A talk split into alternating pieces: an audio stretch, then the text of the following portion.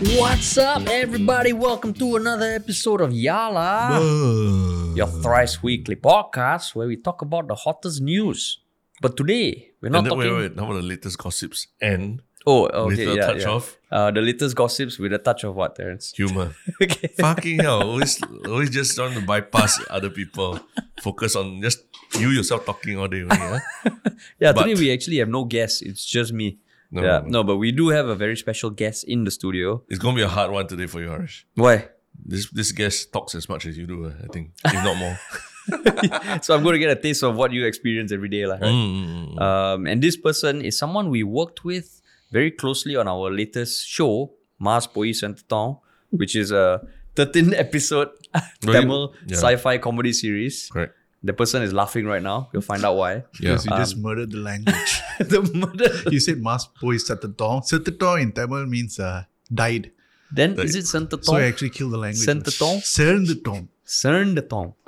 Why are you speaking like that? okay, okay. Give him fucking give, frogs in your mouth like that. Give him the proper intro, Harish. Yeah. Come on, intro. Do better. And now where did I, that voice come from? Hello, everyone. Now I get what you mean by saying someone who talks a lot. Huh? Yeah. I feel your pain, huh, Terrence. Yeah. Haven't even finished the introduction. He just self-forced Come himself. on, give yeah. a better yeah. introduction, man. Anyway, this guy, he's been in the industry for... What, this guy? What do you mean, you people? I would, this I would guess. I would guess he's been in the industry for a long time. He's he's a great actor. He's He's got a image that... portrays him as a very brooding individual. He's mm. been on the, every magazine you can imagine. He's the heartthrob of Singapore, Tamil cinema and T V. There is so, no cinema, but all right. So with, with, without further ado and interruptions from our guest, please, we'd like to welcome James Kumar. Welcome to our podcast, man. I'm glad that you're glad that I'm here. Normally, the guest wow. normally speaks right after, only after once we introduce them. La. No. I see. I, I couldn't I couldn't wait because uh, that was so, so dull and boring. You need to work on it. I'm not sure how you how you guys got through two hundred fifty-three or more. two hundred fifty. Over two hundred fifty podcasts. This is the that. two hundred fifty-fourth yeah, episode. Yeah. Right after we did our first live one. So, I mean, you actually touched on something that is very real, like the fake energy that yeah, started all with. of a sudden. I've never seen that that side of like, you know, yeah. this, whoa, this whoa, whoa, whoa. Oh, look at me. Oh my God, I'm so cool. I'm trying to make this thing so exciting and cool because I am boring inside and dying. So, so as, the, as the slightly uh, more measured person here uh. and a bit older and all that, this was what was going on in the set la, a lot of times when Harish and Kumar uh, and James. Harish and James. Harish and James. Well, technically, my name is Kumar. So no, you no, no. Yeah, Terrence, anyone who's tall, thin, and funny, right, is Kumar. Kumar. that, so that's taken. So. No, we just did a live show with Kumar. That's why. That's why it rolls. Oh yeah, yeah, yeah, of course, yeah, of James, course. Terrence. James what else rolls off you? No, no. So, so I was going to say when James and Harish are on set, it's kind of like this where they start making jokes and then everyone else just starts to awkwardly look at each other because like you don't know when the joke is going to finish lah. Or at least overstay is welcome. Then every, we're all just like, oh, okay, yeah, yeah, funny, funny. Okay. And that was the first time actually we were working with, we, we worked with James lah, right? Correct, correct, correct. So it's, uh, if, if, if anyone listening to this podcast is feeling a bit awkward, welcome to my world. That's how I'm feeling also. But I, I'll, I'll take one for the team. Uh. But, but enough about, about, enough about the dynamics. But what, what is... What is James Kumar? Yeah. What is James Kumar? Well, like you said, um, I'm, I'm merely an actor for the past ten years in Singapore. James, James, this is not a do my call. part for the creative industry. You know, trying to make people laugh, but most of the time cry. Yeah, that's about it. You know, that's how I pay my bills. Uh, uh-huh. You know, through uh, acting gigs and stuff like that. I also do some music, you know, on the side. And uh, mm. recently I started back on my, uh, you know, photography and also poster design, which uh, I've uh, very much uh, done a great job, I must say, for this uh, series as well, Mars Poiyi Sernthuttom poster, which they haven't paid me for and not much too. Yeah, well, I feel like I just traveled V T L to like several different continents. Uh. The but accent, you do the confused continent. Yeah, continent, yeah. The accent right? went to South Africa, then U K, then yeah. everywhere. Yeah, James, this thing is gonna go on for like an hour and a half now. Yeah. So, so it should be longer. It should be a five-hour thing. You know, it should be like a trilogy. Three hours each. I mean, even though it could go on for an hour and a half, we can end it off right here now as well. Yeah. we we we we we yeah la, James is uh. Uh, I think we've seen him in person. I think you wouldn't expect that kind of like comedian vibes from him, lah. Like, like what exactly. we're getting now, right? Yeah. yeah, exactly. I think if anyone listening, like, um, if you Google James Kumar, you, all the photos you would see, right, would be photos of him just standing against some concrete wall, uh, without a smile at all, intense mm. eyes, and is that over and over again, lah. Yeah. So I think that's what Terrence was referring to before we met him in person, yeah. and we realized he's an absolute nut, lah. Mm, mm. So, so what was your what was your impression of James? That was my impression of James, like always brooding, one of those pretentious people with that hype hype yeah. posts on Instagram and all. No, I mean literally, he's on uh, Men's Folio, August twenty twenty-one magazine. Oh yeah, correct. He's listed as one of the heroes of Singapore pop culture, mm. and uh, he's wearing a trench coat in you know in Singapore, mm-hmm. which I think you hardly see people wear trench coats. Damn right. Unless you're James Bond, uh, but he's James Kumar. That's exactly. why. That's why I want to know what is James Kumar. Um, James, come on, just. Oh, There's nothing be- much. Uh, it's. Uh, I, I'm the kind of person who doesn't like to talk much about myself. That, okay. that in truth, you know. oh, no, then, right. then then maybe we ask the questions. La. So, yeah, let's, so, let's do that. So, I mean, yeah. right now, you're known mainly as an actor, right? But when, when did you first get into acting? I would say I first realized that I was an actor when uh, I told my first lie as a kid. Mm. Mm. And mm. that's when I realized, oh my God. How, how old was it? I acted. And I got away with that. Is this what acting is? Through a mm. lie.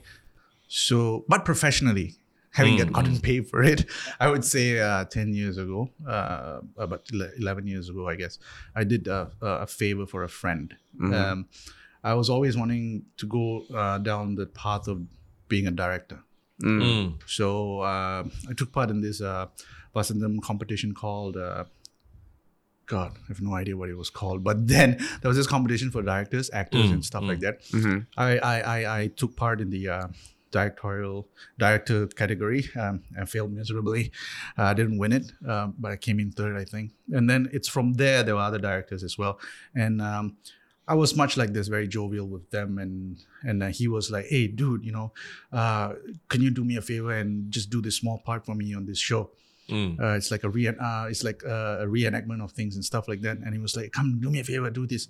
And I played this angry guy who's mm. got anger issues. And I was like practically screaming and shouting mm. and um, abusing people around him. And then what happened was someone saw this. And at that point in time, there was this series, this, this top series happening on uh, on air. Uh, that was going on on air. It was called Vete. Vete, it's, a, it's like a cop show. So when Veddu was going on, I was a big fan. I was watching uh, people like Shabir mm. uh, and the late Rishi Kumar, God mm. bless his soul. And um, uh, I was a big fan of the show because it was a cop show and then and stuff like that. And then I, I, I told my um, my friends and my family, if there is a Veddu two, mm. I will be the next villain on it. I just said wow. it just for fun, you know. It's like, you know, friends talking and all that, sharing about the work. But what happened was I was actually casted. Mm. And when I got the... Uh, When I got the call, I thought it was just going to be some other drama. It's just like, you know, like a character just comes, says this line, and then he goes off, and that's about it. He's forgotten. Yeah. But then when the um, the script came in, then it was like, oh, this character is going to be called Raj Boy, and uh, he's going to be uh, one of the baddies in this mm. Day season two. But even that, there was only he was only going to be around for like about four, five episodes max, and then he'll get killed off by the cop, the main character yeah. in the series. But then uh, what happened was I told myself, you know what, since I've gotten this opportunity and it's one of my favorite shows, let's milk it. Let's mm. milk it and let's give it my best. And um, basically I was just doing, a, a, I was just spoofing the um, so-called Indian gangsters that were around the neighborhood and stuff like that in my mm. performances. And uh, it um, went on air, the first episode, and the whole... town was like, who is this guy? Oh my God, he's so cool. Mm. And as in the character that I played. Oh my God, we want to see more of him. And then from what what was supposed to be this character that was supposed to be just for five episodes, ended up being around for like fifty-five episodes, nearly wow. the entire series. That was your first project as an actor? A, a full-blown, like a series. So, oh. and uh, that's um, um, that's when I was uh, even considered. And I started considering myself, oh my God, okay, maybe I can do this, you know? Mm, mm. And uh, yeah, and at the end of the whole journey of that that year, I um, got crowned as the best newcomer oh. on Vasantham. So they gave me an award for that. So that was nice. And that's when all the uh, the other roles started coming in.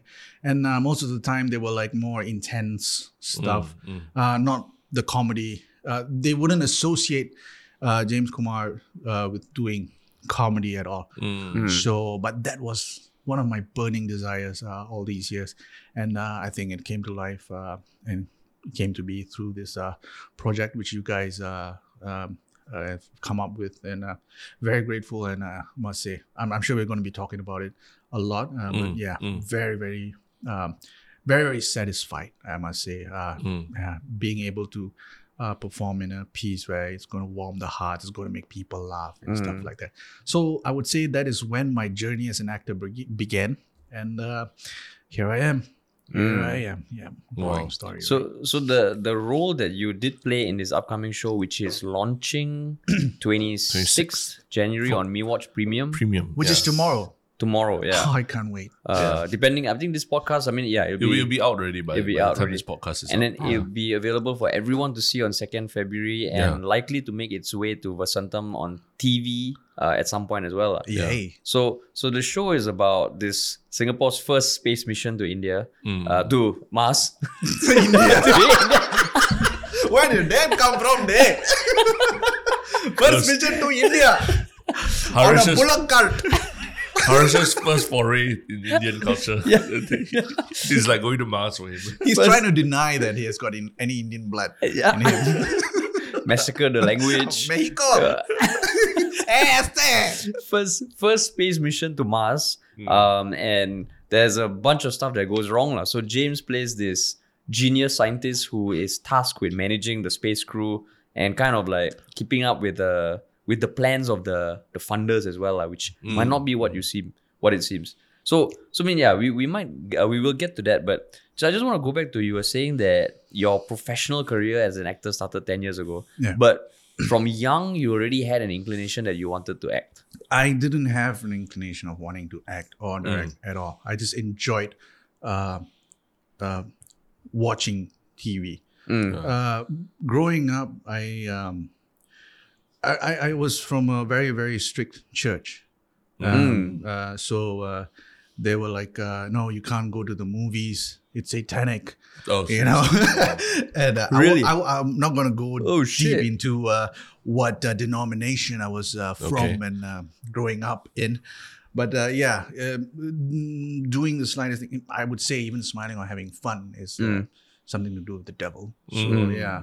So, movies were kind of like, oh, God, I want to enjoy T V. I want to watch this. But, uh, so T V was fine. We were allowed to watch T V. Right? Mm. I'm not sure what the difference is because at the end of the day, whatever was on in the, uh, you know, in the theaters is going to be on T V anyway. So, yeah. anyway, I, I guess it's like, you know, the coming together and then, you know, being found in a place like that instead of a worship. That's uh. devil worshipping. So, anyway, so I did enjoy, um, films. My favorite, I would say, uh, growing up, what inspired me most was um, Forrest Gump. Mm. Forrest Gump was yep. a, is a film that will forever remain close to my heart. Uh, I remember um, we didn't have a V C R at home. And uh, what happened was uh, um, uh, there was a video store, okay, you know, in the neighborhood. So right at that same video store, there was also they, they also had like a, a place whereby you can play video games. Yep. So you pay like two dollars or two dollars and fifty cents, uh, and then you know okay. they let you play Sega yeah. uh, for like half an hour. Correct, you know correct, your Street yeah. Fighters and stuff like that. That was those those were cool days. Yeah. So at at, at, at that same place, there was also the, the, they were running a video store. So at that time, we've got the laser disc or something. Mm, if I'm not wrong, yeah, that's right. laser, laser disc, but most, mostly V H S tapes. So, um, and um, I got, I, I saw this Forrest Gump. I, I saw posters of it everywhere. And I, I remember it as a kid. And it was always, I, I watched, I saw trailers on T V. But then it was like almost after a year or so later, I remembered it. And I was like, hey, um, the trailer was kind of fun. You know, it looks very nice. I want to watch this film. And then when I saw the poster uh, at the video store, I was like, oh my God, this is the film. I remember, I remember mm. watching the trailer. Yeah. Um, and then I went to like really, I uh, rented out. Mm. It was like, what, four bucks back then, yeah. I think, for a for a day. So I rented it out. But then uh, uh, I realized I didn't have a V C R player. Our family didn't have a V C R player.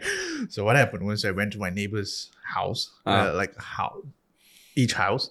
And then uh, imagine this kid, right? He's like, what, primary three, primary four? And, mm-hmm. and he's like going house to house and asking them if I could borrow their V C R. Mm. And they gave me like this, what the fuck is wrong with this kid look? Or is this kid like trying to steal our V C R? Mm. But eventually, um, that's that's the thing. Uh, you know, uh, sometimes, you know, you, you never know. There'll be an angel next door or something like that. Yeah. Someone who's really kind-hearted, you know, who sees that, you know, maybe this, you know, let's just take a chance and be nice. And let's see where that takes them or where, let's see what happens. So uh, they, uh, this lady, she hooked, hooked, you know, she she took out her V C R and then she just gave it to me and she said, okay, after you watch, you know, just return it back to me. Mm-hmm. So I brought it home and every, my mom and everyone was like, what is this? What are you, who's is this? What's going on? Where did you take this from? Yeah, uh, yeah and all that stuff. But then I, I put on the tape and I watched Forrest Gump and then it forever changed my life in that sense whereby, you know, watching a film like Forrest Gump at that age, Uh, it teaches you to be uh, resilient. It teaches you to never give up, mm. to go mm. follow your dreams, and anything can happen. You know, at one at one point, he's like a ping pong player, yeah, superstar, yeah, yeah. and then all, all of a sudden, he's shaking hands with the president, yeah. and with Elvis Presley, teaching him how to dance and all that when he was growing up, and then uh, all these icons, John Lennon and all that, were all in there. They were superimposed, but then you know, you see that. You know, dreams can happen. Dreams can come true. You know, sometimes mm, mm. It, it was a film, uh, but then if you're a kid watching those kind of films, it will have a lot of like, uh, what do you call it? It it really um, inspires and also what do they call it? Like you, when you're influenced, um. it really influences you. And I think it's uh, one of those uh, things that. Um, Maketh the man, I guess, when he grows so up. So you, you mm. remember that distinct moment uh, that the way it, it, it really impacted you that much, lah. That's, yeah, because that's... it made me. It was warm. It made me smile. Mm. It made me cry. Mm. You know, uh, tears of joy. And one of my favorite characters in Forrest Gump was Lieutenant Dan, oh, yeah. the mm. guy who loses his legs. Yeah, yeah. And that yeah. guy, even after the show, even after the movie, fuck, I'm so sorry, I forgot his name, but Gary Sinise, right? Yes. Yeah. So. Even after the movie, he felt so close to uh, the role that he played, and when he played that, when he when he played that role, a lot of soldiers who were lost in wars or lost their limbs, mm. they started reaching out to him after they watched this film, and they said, mm. you know, uh, thanks for playing the role. It really, you know, uh, uh, through this film, it actually, you know, um, educated a lot of Americans or those people who watch movies that there are people like that who lose their limbs, who come mm. back different, who go through a lot of depression and stuff like that. And because he got this kind of uh, feedback, he started his uh, he started this uh, uh, like a fund, mm. a funding a charity for veterans and all. For, yes. Oh. So yeah. So what happens is through these um, funds. He gets, he builds houses for them. Mm. He, he, you know, uh, gets, uh, you know, medical uh, fees covered for them. So you never know. So, so as actors, you know, uh, by watching, uh, by being in films, they do have a lot of influence, I must say. And back then, when I was a kid, that movie really influenced me a lot. Mm. So mm. other than that, I was watching a lot of local T V shows as well. Gurmit Singh. So, yeah. so were you already watching it, or that show made you kind of pay more attention to mm. to T V shows and films? That those were films, but then at the same time there were T V shows happening, mm. right? Mm. With uh, back then S B C five, they call it T C S. After that, yeah, Channel eight. Excuse me, my uh, penne and curry is coming out. Burping. so. Uh, We got the Gurmit's World. Yeah. It was banned after a while. Gurmit's World was great, man. It was yeah. awesome. It yeah. should be on it should be on Netflix. You know, even Kumar was on it, right? Gurmit's yeah. World, Rara, yeah, Rara Show, yeah, Rara, Rara Show. Show. Oh my God. That was real T V back then. Yeah. Yeah, um, yeah your Under One Roof, your Portucans, your you know, uh, Triple Nine. Triple Nine mm. was great. I was following it like crazy growing up. And then, of course, not to mention, you know, all those uh, Channel eight programs. I watched and followed Channel eight shows. This is mm. that is where I kind of got like a bit, learned a bit of Chinese from. Oh, really? Yeah. Like, like, like which which shows? Uh, Xie Sha Guang's, uh, uh, what do you call that? Uh, Qi Gong. Yeah, yeah, yeah. yeah, yeah, yeah. Say so on.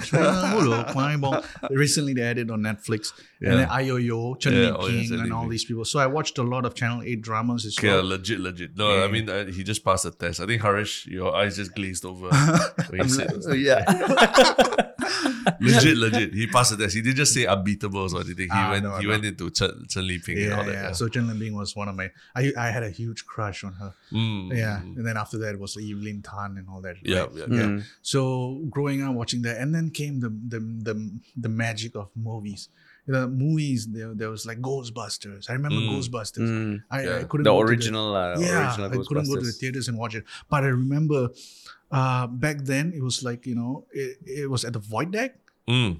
ah, and there was the a projector deck. And okay. Ghostbusters. It was someone was playing Ghostbusters. Is it? On the eve of Christmas. Was the it the, the R C or just some, some? No, it was at the void deck. So I'm not sure if it was like uh, planned by the R C people and stuff like that. But wow. this is like the nineties we're talking about, you know. Mm. Ghostbusters at the void deck. It was crowded, the void deck. Oh, it was really? like, it's like. That was my version, I would say, of kampong spirit, yeah, I would yeah, say. Yeah, yeah. So, and that was playing, you know, yeah. at the void deck. So I wasn't sure if it was like a monthly thing or it was just a one-time thing. And then everyone was asked to like, get out of here. You got no license to put this up. And so whatnot. But that yeah. was memorable. Uh, yeah. The, the, the magic, you know, the movies bring you to. And my first movie that I went to watch in the theaters mm. without telling anyone. In my family was Toy Story. Mm. Nice. So Toy Story was the first film I went to watch without anyone knowing about it because I would have been, I would have gotten in a lot of trouble. Oh, it's just because of the... You can't go to the theaters and cinema oh. because it is satanic. It's demonic. The it's religious background. Wow. Yeah, yeah, yeah. So I enjoyed it. I loved it. It was a, it was a great experience for me, you know. Growing up from a not too well-to-do family, uh, these are the little things you save up for, and then you, you know, you you you go to the theaters and then you like buy the ticket, and then you're realizing everyone else is eating popcorn, and you don't have enough money to buy popcorn back mm. then, you know. But you, it's it's fine, it's fine. It's just me, the atmosphere and everything. It's just magic. It's just magic. So, so that was how, how long after Forrest Gump? No, that's a good question. I don't know. A few years. Yeah, two years, three years. I, I think I was in sec two or primary six. I can't remember. Between the age of twelve to mm. fifteen, I guess. And then, uh, yeah, it's just about enjoying films and stuff like that. And, and there was always Tamil movies mm. uh, on um, running on in, in my house. So that's where, you know, I, I, I just watched. I didn't study any mm. of them. I didn't I didn't study the, the, the, the camera works, the uh, storytelling. Or or the acting mm. and all that stuff. I didn't go all technical. It was just to watch, enjoy, and then go about my life. You know, yeah. Go play football, go play video games, go play with friends, and that's about it. But the T V was always there. Mm-hmm. So I guess my um, interest in filmmaking came when came about when I was uh, was when I was in I T E Amokyo, mm. and. Uh, I was in the first batch of digital media design. That was the first time they introduced uh, media mm. to the uh, I T um, uh, batch of people. Mm. So that's when uh, I was given the. Uh, that's when I was I got exposed to Photoshop, your Illustrator, your, your three D Max, and you know all your other stuff. Mm. Uh, you know, um, and that's when I was given uh, a, a D V camera. We were mm. all given a D V camera. And boy, did I enjoy the D V camera because you could put the tape in, you know, this little tape, and then you can just film yourself or do whatever you want and film it yeah. just for your yeah. own entertainment and stuff like that. And that's what we were doing, you know, yeah. me and my group of friends, we just take the damn, you know, D V camera and just go film whatever and yeah. wherever and whenever. Yeah. And then we'll just play it back and then put it on like the Adobe Premiere and edit it and then... put music and stuff yeah. like that. And this was like way before YouTube and stuff like that. Mm. So if anything, we, we we didn't have even have like uh, phones to put it into because the the the, the, the format would not be supported yeah. in certain uh, phones at that point in time. Nokia was what, three G P or something like mm, that. Yeah. These were like .mov, .ev or don't yeah. you know, whatever. So it was just like, hey, come over to my place. Let's watch the video. Let's edit this. Let's put this music in, you know, and stuff like that. And I remember at that point in time, uh, there was this thing where Singtel was giving away uh, Macs. mm. when you sign up for a phone line. Yeah. So I got this Mac, MacBook. Oh, Mac, MacBook. Okay. Yeah, it was this white MacBook. Yeah, it was very cool. So I got that for free. Well, technically it's not free, but then mm. back then you were thinking it's free. But then I got that. And that's when I got exposed to more of the uh, editing features, dumping mm. the files out, mm. putting the video clips in there. And then, you know, and that's where I got exposed to a garage band and started making music and stuff like mm. that. Mm. Uh, so that's that's where it all began, I would say. It's all, it was all just touch and go. It was an interest. Uh, you know, I didn't think it was like really fantastic or yeah. whatever, but I was just enjoying what I was doing. So that was the most important thing. Oh, that was the only thing I cared about.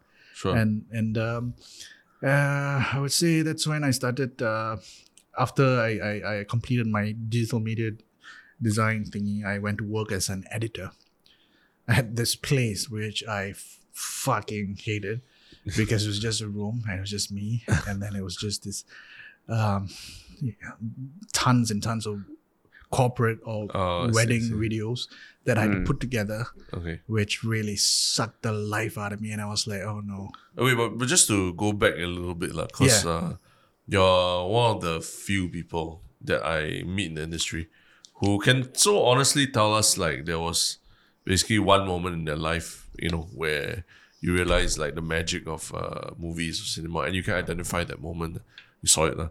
So how does that? Um, How does that in square with what you're doing now? Like, do you on tough days, do you think back to that moment and like remind yourself why you're here doing this, uh, or is is that only something that only comes up when you know when you when you when someone asks you about it like that? Uh? Or you go to East Coast Park, sit on a bench, and offer chocolates yeah. to someone. Or that's what you did with me. I remember you asked me to come down to East Coast Park, sit on a bench, eat chocolates. No, you asked me eat to chocolates. Sit on the bench, but then after about ten minutes. I don't know why I was already seated on your lap. Oh, yeah, exactly. Right? Correct. Something. I don't know. I was drugged or something. Something was, was in the chocolate. Yeah. Something was in the chocolate, correct. Yeah. You ate the special chocolate. Oh, yeah. All right. I see. Um, coming back to your question. There are times, I would say, um, there are moments when you are working, I mean, when I'm working, I felt tired or felt jaded or mm. felt uninspired, asking myself, what the fuck am I doing here? What the fuck is this show? Mm. Who are these people? Who am I? And all mm. these kind of questions start clouding your judgment as a person or, you know, a person or an individual with any meaning in life. Mm. Mm. Um, And then I try to remind myself, there are so, I, I, I go with the minority thing, whereby I'm this Indian guy. I was never good at my language. I um, got bullied in school for my language. Um, and I was never, uh, I was I was an F niner in my Tamil. Um, you usually bullied, meaning people made fun of you for not speaking Tamil? For or? not speaking Tamil, okay. uh, ostracized for not speaking Tamil. Or speaking it the wrong way. There were these, you know, uh, people who were like um, language Nazi. Mm. I would call them. Uh, yeah. They were like, oh, you're speaking it wrong. You're speaking like shit. Why are you speaking like that? You know, it's not the right way. Shut up. Yeah. You know, don't talk. Like how I said the title of our show at the start. Exactly. I would have gotten bullied. I'm you were being bullied. I was, I was, yeah, I was, I was being inspiring bullied. You to do well. I was being bullied. The bullied becomes the bully. You see, James? Time. Full yes, circle. Yes, full circle. Yes. But um, so that was happening, and I never, never thought that I would actually end up being an actor. And that, that's that. Those are one of those things I tell myself. I was this guy in my classmates or whoever who those who recognize me. Um, they're all they they were all great people. And, uh, these people, you know, speaking ill of my Tamil, they were they they were different. Class of, you know, uh, baboons, but um, some there were teachers as well. They were like, "Oh my god, this guy, this kid really can't," uh, you know, and stuff like that. And and I don't blame them. Um, I I was bad at it. I would say uh, it just wouldn't roll off my tongue, you know, the language or the understanding of it. Um, but I, I I try to remind myself, I'm this guy mm. who in the pool one in the pool of let's say how many Indians are there in Singapore? Mm. Tamil speaking, how what would you say?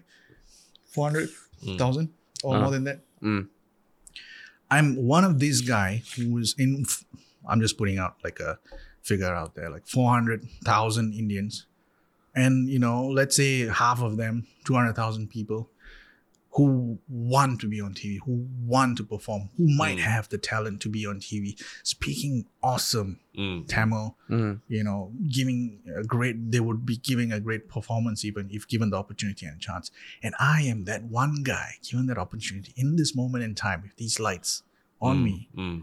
And I am going to be immortalized forever on national T V. And for mm. this role that I'm going to do. Mm. So that is one way I try to motivate, my, motivate myself mm. whenever I'm doing a, a scene, a certain scene, or when I'm doing a series and stuff like that. So mm. I count my blessings instead of, you know, how I would feel um, you know, on that day. Sometimes, you know, it's some, it's it's a drag and all that. Yeah. You don't, don't feel inspired at all. Yeah. You just do it for the sake of, you know, I got bills to pay, mm. you yeah. know, because if if not this, Um, what else am I going to do? I'll be honest with you. I haven't worked for anyone. Uh, I mean, outside of the media industry or mm. outside of media in the past eleven years. And I, yeah. I can't remember what it's, mm. what it is but, but, even like. So, I mean, so you're saying you don't uh, like watch Forrest Gump, for example, just to, as a pick yourself up or eat a box of chocolates and think about it? Or yeah, coming to that, I, I love to watch those things on YouTube where they put a bunch of scenes together mm. and then they put like a, a soundtrack, yeah, soundtrack, you know, yeah, yeah, yeah. you know, sometimes motivates, let's say you, you watch The Witcher and then yeah, The Witcher has this, you know, little, you know, montage of things that yeah, happen yeah. that, you know, you, you, you know, it brings you down memory lane. Yeah. So I do watch those like, um, you know, you've got Forrest Gump, you know, they made it into a montage, Castaway, you know, stuff yeah, like that. Yeah. Sad moments in yeah. cinema. And then they put a music over it. Yeah. You know, Cast, Castaway is one of my favorite. Wilson. Mm. Wilson is one of my favorite scenes. I'm mm. sorry, Wilson. I'm sorry, Wilson. You know? Yeah. So, yeah. Uh, yeah, I do watch those to get inspired. Uh, mm. Not say inspired, to get myself grounded. I, I um, Most, most often to uh, to just appreciate Uh, the performances of the actors mm. and the storytelling. Uh, mm. So when I, you know, got into the foray of acting and stuff like that, I started taking notice of performances mm. and uh, how to act for camera and stuff like that. So slowly I started having inspiration or started uh, looking at actors yeah. and how they perform, or most of the time how not to perform. You mm. know, you learn you learn a lot from that, and how how much of what I have seen can I adapt to the next character or the role that I'm going to yeah. be doing. So most of it is influenced by, of course, watching. Yeah, because um, that's actually something, uh, I mean, just me being on set, you know, doing B T S photography, mm. I'm watching what everyone's doing. Uh, I notice oh, it's you... not for your personal use, right? Uh, no, no, no, no. Yeah, that one got in a separate collection. But I do see uh, James... A lot of the times uh, when he's got a scene coming, uh, there's very intense prep going on. Uh, whether it's just him sitting there sort of talking to himself or looking at the script or what. And I always make a point not to disturb him at that point. Uh. Mm. But even when he's not the one acting, uh, I notice he's also there watching. You know, he's not like just toying around with his camera or his phone or what. He's actually just sitting there watching other people's performances and, and sort of trying to get into the character and all that. Uh. So... Uh, that, that, is there something you you you picked up along the way from from uh, I mean maybe an older actor or something said to you, or is it your own your own uh, in, uh, curiosity? Well, um, I guess being in the cre- creative industry, or if you want to be in the creative industry, I think curiosity is the most you know uh, important thing to have. Mm. If uh, the day that your curiosity or your measure for learning stops, uh, I would say that's the end of your, you know, creative career, yeah. mm. of you being in the creative industry. You yeah. have to be curious at all times, be at learning at all times. Yeah. Um, I would say uh, when I first got the role, when I say uh, Veddu, yeah. I actually had um, wanted advice because I was not sure what this world that I was going to be stepping into was going to be like. Mm. How do how do I behave on set? How do I approach or you know take when I'm approached by people? Mm. How to have a balance of work and life, yeah. in work and life, and all these came from the guy you actually had on set. Mm. Mister Mohan. Mohan. Uh. The guy who played Lamodran. Oh. Nice. He's the first guy. He he um he had this uh, uh he directed this theater play and um and it was in Tamil. Mm. And he actually casted me. Mm. Well, I was just a photographer for this uh, Ravindran drama group mm. back mm. then. Mm. And uh, I was just doing the photography and stuff like that. But then uh, they they thought, you know what, let's cast this guy. And Mohan said, you know, let the boy do the role. Let's see what happens. And um, I did that part fully in Tamil. Mm. And that was your first theater theater production? Yeah. This was before the... Before T V and stuff ah, like okay, that. Okay, okay. So I hadn't a clue, you know, what theater was all about and stuff like that. So that was like my first, you know, uh, step into, I would say, media. So when I got the T V thing, the T V gig, I was like, who who better to ask than, you know, from a person who has been in the industry mm. and a stalwart mm-hmm. who I've seen uh, off screen carry himself really well, mm. has got a lot of respect from, uh, you know, in the industry and people who walk by him. They always call him sir and stuff like that. So mm. that was like, wow, that is how you should carry yourself. Yes, you can be mm. jovial and fun and all that, but then at the end of the day, people, you know, they're going to take take a step back and say, oh, this guy, this man is very respectable, man. He knows his stuff, you know. He's got this discipline that we know about him. So I was asking, I, I asked Mohan about, you know, mm. all these things. And he advised me over, over, over a mug of beer. And then, you know, you know, and he told me this is what you can expect, your behavior, how you carry yourself, and, you know, how you talk to people and stuff like that. Mm. And from then, from there, you know, that one conversation, you just, I guess, set me up for this, uh, the career that I was going to have in acting. Mm-hmm. Yeah. And it, coincidentally, that was also when I directed my first uh, Tamil theater play as well. So, and that is when after that, mm. you know, I was on T V. So, so, um, I mean, I think before I started acting as well, I did look at, oh, how hard can acting be, right? But then the more I did it and the more, even when we write, we direct, you realize that acting is a skill as well. Mm. But talking to someone like you who has been neck deep in acting these past ten, twelve years, uh, what always I want to find out from actors is, you know, do you think being an actor has kind of, how has that changed you as a person? Mm. Or do you think that the person you are makes you a good actor? I think the, the, the thing about being an actor, I think you're fucked. Why? Yeah? uh, you sort of get influenced by the characters you portray. Mm. The the um, the fact of the matter that you can actually get away. You don't realize that in reality you don't you can't really do the things you or behave um, half the things you you, you, you the things you do on, on screen. You you won't get away with in real life. People people just call you a nut job. Mm-hmm. You know, but these things, uh, they really, for me, I'm not sure, because when I did my first role as uh, the Raj Boy character in Veddu, I did not know how to, um, I did not know how to differentiate what was, I couldn't. Mm-hmm. I was just into the role because I was so, so intent on nailing the part. Mm. I did not know if I had crossed the line or whatsoever, that when I went back home, I brought the character back home with me. So it was only after that I learned, okay, I need to draw a line because it's going to affect my mental health and my phys- physical health as well. Mm. If I do not know how to differentiate from what is real and real. So... Oh, sorry. What do you mean by brought the character home? It means you never return wardrobe and all. Is it? You yeah, keep the makeup on. Yeah, makeup on, yeah. uh, wardrobe and shit. Uh, yeah. So, no, what I mean is uh, you just... Because I was doing intentional and he was like really, you know, he's always, you know, angry. What was the character again? He, he uh, Raj Boy. He was this Indian gangster. Oh, okay, okay. Who had a lot of like, uh, what do you call it?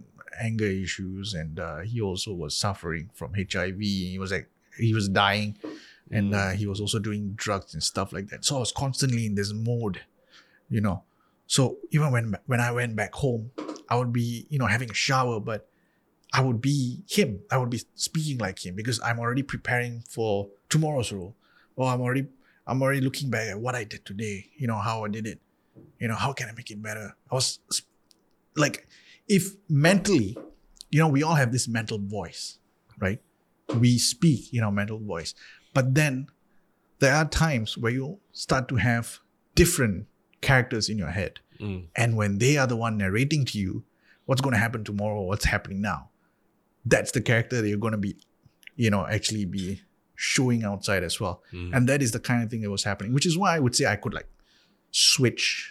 Um, even oh. when I'm like talking to you or having fun on set and stuff like that, I have like a bunch of people in there who can come up with like, you know, the English kind of jokes, the Tamil guy kind of jokes, or mm. the physical guy kind of jokes, or what to say, or the cynic bastard inside my head who's always constantly, you know, saying things as I see. Mm. He's actually giving a live, uh, what do you call that? Commentary. Commentary yeah. in my head. And you laugh, you laugh about it, or you can share the joke. Uh, it can be right or wrong, mm. you know. Um, uh, but yeah, so it depends on who is that voice in your head that you're listening to that mm. actually helps you out in the day. As for writing, I guess, I'm not sure if you guys can um, understand where I'm coming from. Let's say you're writing a character or you're writing this story. When you're writing lines for a certain character, you, you tend to take on that character. And then because you want the character to talk or in a certain way, his lingo or something like that, you will be speaking in his tone as you're writing. So in that sense, I would say there are plenty of characters in my head. And over the period of time that I've collected, and they're just parked there and they're just, you know, there, mm, dormant. Mm. But they're there when called upon. And at times you take a bit from there, from here, from him, or something I've seen elsewhere, and then I bring them all together, and then I put them in a sh- in this one shoe, and then I create this character for for the uh, next show or the next next next series. Mm. So mm. it's a correct, it's a collective thing. I'm sorry. I'm, uh, what was the question again?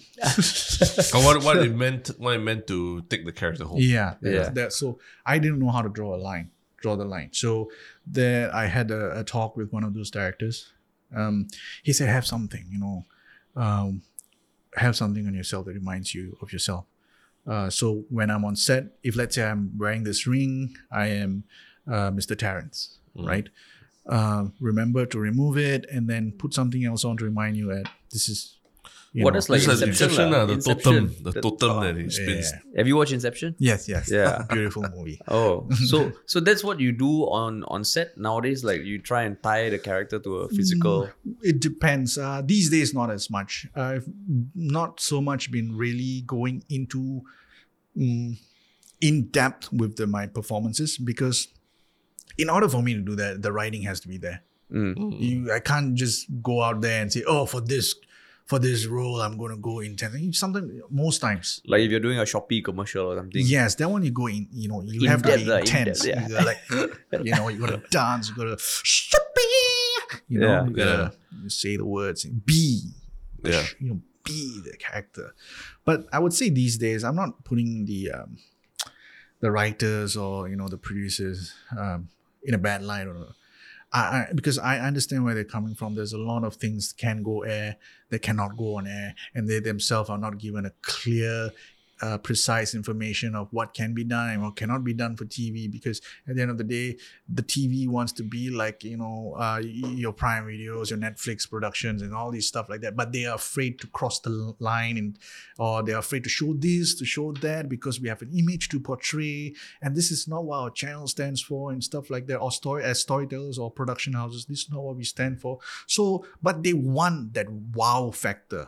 You know, they want that, oh my God, this is intense. Sorry, that was a mind fuck, mm. you know, that mm. kind of stuff. So there are not much written uh, these past few years, I would say, for for me, maybe, mm. um, that I would say that would require me to go like, you know, knee deep into that, into mm. that, in the, into that zone whereby I forget myself. Yeah. So these days, no, I do not forget myself. Uh-huh. Because I want, I want as James Kumar to enjoy the what I'm doing, mm. you know, uh, what I'm performing. But so, so but, I'm watching him. So James Kumar is actually there, but he's taking a step back and watching whatever I'm doing.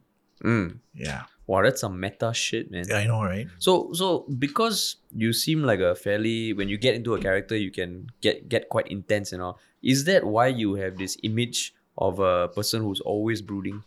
Yes, I would say. Like, like if, if anyone listening, right, you go check his Instagram. I would say up till a few months ago. La. Now you're posting more comedy stuff and yeah, all. Yeah. But up till a few months ago, it was just like every picture was James deep in thought. Emo. Yeah. The photo shoot for Folio and all that other magazines is always you're like emo. Before I met you, right, I'm like, okay, la, so this guy's going to be the serious guy in the show. Everyone else will be comedy. Then th- three days into set, I realized, okay, these guys are nut. Um, so so it's cool. Uh, but I was just, I was always curious, and we haven't spoken about it in detail. Like, how did that image become so brooding? And is that something that you wanted, or it just happened that way? Well, I'm I'm I'm actually a very, very introvert person, a very private person. Mm, and mm. and uh, there are times when I see people do like stuff like that. Like make doing like, trying like what, to do like funny stuff mm. on social media and stuff. I was like, what the fuck is this? So fucking lame. Uh, like when you watch our videos for the first time, like, is it? Yeah. It's like, oh my God, somebody shoot me. Uh, you know? Uh, it's like I was like, you know, but because I was this person, I, I was I'm I'm a, I'm I'm I'm a cynic. Mm-hmm. I will not you know, I will I will I will I wouldn't lie about that. I, I I'm very I see cynicism. I, I have in every situation. Mm. I, I will have, I can have something to say about it. Yeah. Mm-hmm. Okay. That's me. And then when I see these people, it's like, I see through it. You know, I see you're trying to get attention. I see, mm-hmm. you know, mm-hmm. you're lonely. You're sad. Mm-hmm. You're depressed. You want attention. You want the likes. You want it all. And that's the cynic in me. That's mm-hmm. the cynic mm-hmm. bastard in me saying all these things. And, you know, and naturally, I was always, I I was suffering from depression. Mm. I'm not sure if I still am, but I was always suffering from depression and suicidal thoughts. Mm. My first suicidal thought came came about when I was twelve years old because I was so scared to go and pick up my P S L E results. Mm. I was actually on top of the, like a twelve-story building. I was Are like you? thinking, I want to jump down on because I do not want to go collect my P S L E, P S L E uh, oh, results. So that was my like first shit. time I had this thought of suicide. And ever since then, there are periodically, there would be like suicidal thoughts because of this sad moment in my life that has been, you know, that has affected me. Mm. And I would say that all those incidents in my life has uh, made the person I am today. And which is why I'm I'm, I'm a cynic. Mm. Mm. So naturally, I'm very shy. The only way you would get me to talk would be if you gave me a script. Mm. Other than that, there's nothing for me to talk about. I would just, you know, I get, I, I, I actually feel very, very, very uncomfortable when someone talks to me. Like now, is it? Yeah, now, you know, I'm learning, you know, I'm still learning. Uh, like previously, if they asked me for like interviews and stuff like that, I, I'll be the first one to not even want to do it. Because mm. I just, I do not know what to talk about. I just feel so, uh, I am not in character or I'm not playing a part. I'm not playing a character. So I wouldn't know what to say. Yeah. So that would make me very, very, very, very uncomfortable. So it takes a lot of energy, a, a lot of energy from me to be a happy person, to be jovial on set with the people around me, to uh, not see the the the dark part or the the the the the the, the, the selfish part of a person, mm. and just be and live in the moment and be mm. happy in the moment. Um, no matter what the uh, other person's agenda mm. is at all. If, which is why I was like, I am trying to slowly come out of my shell, speak, make conversation, be the first one to disturb someone mm. on set, um, talk, make a joke. How even even though it's going to be lame, it's just nice to see a smile, I guess. I guess I learned to realize that um, making someone else smile is actually doing a lot of good for me. It might come off as a selfish thing to say, but I think uh, on the whole, it's uh, it could make uh, someone else's day and it makes my day as well. So mm. having learned this, uh, I'm still learning how to be a more open person, um, a more warm person, um, a person who you can actually sit down and have a conversation with. Sharing ideas is one of those mm. things where I had a very, very, uh, what do you call that? It was, it was very difficult for me to, because I always shoot my own ideas down in my head, even mm. before I go on to the, even when I'm, uh, even before I embark on something, I I would have already shot myself down to the point mm. where I wouldn't do anything about it. So I was just a sitting duck for many, many years. When in those five years of, uh, you know, uh, being in the in the media industry, I could have actually done a lot. I could mm. have actually shared uh, my ideas. I could have actually, um, you know, told people I can actually work a camera, or I could actually do music. I could actually design things and stuff. Mm. But I always kept it uh, to myself because I was so so afraid that uh, of failure. Yeah, the, mm. the, the of being not good enough. That is that one thing that always and is always. It's still there, mm. like thinking that you're not good enough and it's not industry standard. Mm. Like, but who the fuck knows what industry standard is until people seen it, right? So that is one thing that has stifled, I would say, my growth. I could have, I would say, been much more if I gave more attention to my Uh, mentality, in a sense that if I would was to be more positive at that mm. point in time. But yeah, but I would say, having said that, all those negative thoughts thoughts that I have had so far in my life, they have made who I am um, today, because I understand yeah. I understand the dark side of yeah. things. So so are you saying that that that image of you as someone who's very intense, there's a lot of truth to that? It's just now we're all seeing this different side of you. Yeah. And not everyone gets that, uh, gets to see that. Mm. I'm not saying that, oh, you are now having the pleasure of meeting me like this. We're part of the James Kumar V I P club. Right? Kiss my ring. But um, I guess it's the vibes. Mm. Mm. Mm. I used to be like very judgmental in my head. Like I said, a cynic. When I meet people and they're like very, hey, hi, hey, you know. I'm like thinking, what the fuck? Shut, sit the fuck down. That's like the start of the podcast. When yeah. when we open the door, hey, what's up, James? Like, you're a fake. Thanks, James. You want to be liked so bad. God, shut the fuck up. But, um. And then? But uh, you need these people. You need these characters, you know, yeah. around you. Uh, yeah. You know, and um, let it be, let it, let it be, you know, whatever their agenda is or whatever. But they are trying, you know, and kudos to that effort There's that they energy, put in yeah. and yeah. energy. Yeah. Mm. You know, yeah. If you're a shite worker and you're doing that, then fuck off, mate. Yeah. You know, but if you're doing your job great and you're also that character, and you know, nah, kudos to you. Uh-huh. So I'm learning. I'm learning to come out of my shell, mm. trying to uh, be more jovial. Wait, but you, you say you're, uh, you're you're a bit of a cynic, uh, so I, I I get that sense also.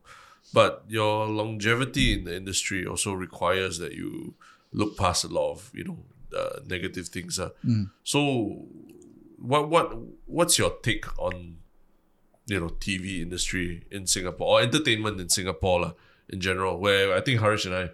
We had our fair share talking to people who are, mm-hmm. you know, we left the industry already. You know, they're like, yeah, this it doesn't work out. You know, Singapore's too small, blah, blah. What's your general take about it? Like, what do you feel about it? That's the thing. I, I guess Singapore is too small. Yeah. But there's a plus there. Mm. Because Singapore is too small, uh, we, we should not use that as an excuse. I guess everyone's looking for overnight success. Mm. Uh, that shouldn't be the way. Uh, like we, like you were mentioning just now, it's a, it's a, it's not a race. It's it's a marathon. You can't just you know think I'm gonna make a song, or I'm gonna do this performance. I'm gonna call it a film, and I'm gonna put fake ferns at the side of my title and call it an award-winning film. But no one else is giving a shit about it. That means something is wrong. Your mm. film is shit. Mm. You mean fake ferns meaning those fake awards, uh, those like when ferns. To, the laurels are the laurel, laurels. Laurel, the, like they, oh, there's a lot of that going on. Yeah. By the way. Yeah, yeah, yeah. Like I unheard of. Award, unheard uh, like of festivals, right? Festivals. Yeah, yeah, yeah. And when you watch that shit, you're like, what the fuck, bro? But you know what? These people, they put in a lot of effort and energy into hyping themselves up. Mm. Yeah, yeah, they do. And they are like these. I don't want to call them the frogs in the well, but you know, they are like a, a group of these strong individuals mm. who really think that they are it. Yeah, mm. yeah. And what what baffles me, or I wouldn't say baffle, what what inspires me is like there are people around them, their friends, their family. They, no matter what, they support them. Mm, mm, they mm. give them the love and adoration and support and say, no, yeah, yeah, we support you. Keep doing, keep doing. Mm, it mm. might be diarrhea, but still, you know, they're like, oh my God, you can turn it into a solid shit. We're with you. You know, that is that takes a lot of heart. Yeah. Or yeah. maybe the standard is just so low mm. that anything you put up is like, it's great, you know. But coming back to uh, what you were saying, oh, what was you saying? Well, what's your thoughts about the ah the Singapore industry? Yeah. So, a lot of people say, "Oh, Singapore is too small," you know, which is why we don't have enough followers, or we don't have like you know enough uh, budget to do whatever things we want to do. As from like each head, if we count, we're only gonna get this amount or yeah. this this kind of. The thing is, I feel that if you can't even make it here in the small dot. The fuck you talking about making it on a worldwide scale, bro? because, because I mean, yeah, sometimes you do, you do hear. I don't like it when people say, "Oh, you know, people in Singapore don't support local film or local cinema." I think to a certain extent, yes, uh, it does require people to to be open-minded to it. Yeah. But at the same time, if it doesn't get quality, any uh, buzz or any talk. Yeah, you also need to look at the content itself. Mm. Like, and, and you shouldn't just blame the fact that, oh, no one in Singapore supports local talent. Because I don't I don't believe that. Like. I really exactly. don't believe that. I, yeah. I, neither did I. Yeah. You've got Batman, right? Mm. And then all of a sudden we have V R Man. And then all of a sudden you want to talk about, oh, you know, no one is supporting our V R Man. Though a V R Man reboot now would be fucking epic. It would be epic mm. because yeah. they've already got the, the talk. Yeah. It's a talk. It it's like a cult classic. About, it's a yeah. cult, cult classic. Yeah. It was shite. No disrespect to the actors and people who work hard. Yeah, but it was so bad that it's now watching it, it'll be a comedy. Exactly. Yeah. It could turn into something awesome. Maybe you guys like Shazam right. or something. Yeah. yeah. Yeah. So the marketing is already done. Already. You just put the put. You just put the word V R Man. Yeah. Coming soon. Then James people like cameo a bit, right? Oh my God! Yeah. Multiverse, yeah, huh? Multiverse. They will lose their shit, man. Multiverse yeah. of V R Man. Wow. Yeah, V R Man. So. I lose my train of thoughts. No, but you, you touch on an interesting point uh, that uh, someone who, who says, "Oh, I, I, you know, Singapore is too small, can't mm. be bothered." Then, but if they can't even make it here, how can they make it elsewhere, lah? Mm. But at the same time, Singapore, it, in some sense, our culture is so uh, it is is really quite unique, lah. For mm. example, the way we we speak, right? Other than Malaysians, I don't think anyone else in the world. Uh, when we speak English uh, specifically, uh, uh. Uh, no one else in the world really understands. Even when, when like even our Mandarin, uh, like compared to you know China or Taiwan, it's, it's just very different. Very different, and, and a lot of people say it doesn't sound as good and all that. Uh. Mm, yeah. Well, what do you think of, of people who, who say that? Uh? The cynic in me is always like, oh my God, the Singaporean accent is the most disgusting accent I've ever heard. Exactly. yeah, yeah, yeah. So so that's what people say. Then how how how did an actor from Singapore become yeah, like you thing. know like when we thing. that's sometimes that's the.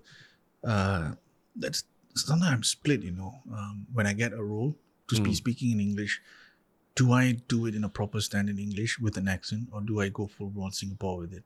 Mm. Mm. And because if you do it, if you go either way, it's it's going to come off fake. But that would depend on the character as well. Exactly. Yeah. But sometimes you we are playing this character. He would have his own lingo mm. and you know his way of speaking. How do you make it sound as local, but then it's like proper prim English? Mm. You know, you kind of take away that little mojo of the character. And then when it, it, it is being performed and seen on screen, it's going to come off fake. Mm. It's definitely going to come off fake. And this is one thing that I had to battle with, that I will battle with whenever I get an English speaking uh, role, because they're not only writing for the local people to watch, but the people who uh, they intend to sell the program to. Mm-hmm. Yeah. Like our surrounding countries. And they want to understand the English without too much of a thick accent. Yeah. You know, because it's not a sexy accent that we have. It's yeah. an accent. It's not like a French guy speaking in English. Maybe in France, they're saying, you know, our accent's not sexy, like the Singaporean accent or something. Of course. That's what they're saying. Not sexy or sexy? No, France. No. The French yeah. people, maybe they, they think saying, that we are sexy. No, they no, don't I, even think that English language is sexy. Yeah. They yeah, yeah, refuse yeah. to speak yeah. to you. Yeah. I mean, English. I think they have a lot of pride of their accent. Yes, right? They definitely yeah. do. Even yeah. if they knew their language, they wouldn't reply to you back yeah. in English because yeah. they just... egoistic like that yeah. way. But I would say they are much more, they take a lot of pride in their language. Yeah. Yeah. But uh, yeah, if we can't make it here, then uh, we cannot be sour about it. We just have to keep working. It's it's it's more of how much are you willing to sacrifice your time and energy mm. and crack your head and brains into doing something unique or something creative. I, I, I feel that a lot of people are trying to create something to go viral, trying to create something to gain likes, trying to create something to gain popularity, et cetera and et cetera, instead of just trying to create something truthful, something that feel that it's creative, it's coming, you know, from deep within, something really true, uh, mm. if you know what I mean. If you do that and, and if you're honest with your execution of your storytelling and in the way you're filming, people will sense that and people will see, people see through bullshit. Mm. They know what's, you know, what, if you're trying too hard or if it's fake, you know, and sometimes people will buy fake because it's, uh, they find that fakeness so funny, like it's satire, that, you know what, it's very entertaining, you know, mm. the condescending attitude they have towards a certain program itself makes them feel so good that they want to oh. keep watching bullshit, mm. you know. So I would say instead of trying to crack your head into becoming an overnight sensation because of the stories you hear about certain artists just going full-blown popular overnight with just one piece of work, mm. you you what these people don't see is their backstory, how many years they have been yeah. you know struggling yeah. to yeah. to have that one song be recognized mm. Mm. or that one short film. They would have had a lot of crappy or works that have not been, you know, really well received by others. Mm. It's not an overnight success. It's it's a lot of work that has been happening over the few years. And if you are going to give up, give up. It's fine. Mm. Go find mm. something else you can put your energy into. That's that, I guess. Mm. Just be honest with your... what you want to do, you know. So, just be honest with So them. Do you have any plans to move to like... a India or Hollywood or L A, or okay, like assuming COVID COVID subsides, did you ever think about uprooting and going somewhere else? That takes a lot of, uh, it, it's a whole lot of different, what do you call it, sacrifice and, mm. you know, um, discipline. Yeah. Uprooting yourself, going to a different country, and then trying to queue up or even get auditions. Mm. That's that's a heck a lot of work. And if you have no context or no nothing, yeah, it's going to be hard. But I have never had such high hopes or never had such dreams. But of course, you know, um, I do have that. Like, oh, it it would be nice. It would be nice to get called or casted in a foreign show, mm. you know, in, or, you know, in an English movie mm. or stuff like, or a Tamil movie and stuff like, to be casted. That that that would be awesome. But what kind of work do you do? That's a different kind of work. That's mm. like putting yourself out there, traveling, parking your ass outside, you know, agents, officers, trying to get auditions and stuff like that. It's a different ball game altogether. Mm. Am I willing to do that? I'm not an actor who's being paid like a million bucks, you know, for uh, each project that I do.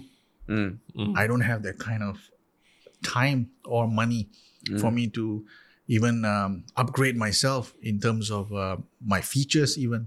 You know, sometimes you see, uh, you want to bulk up and stuff like that. Where would you find time?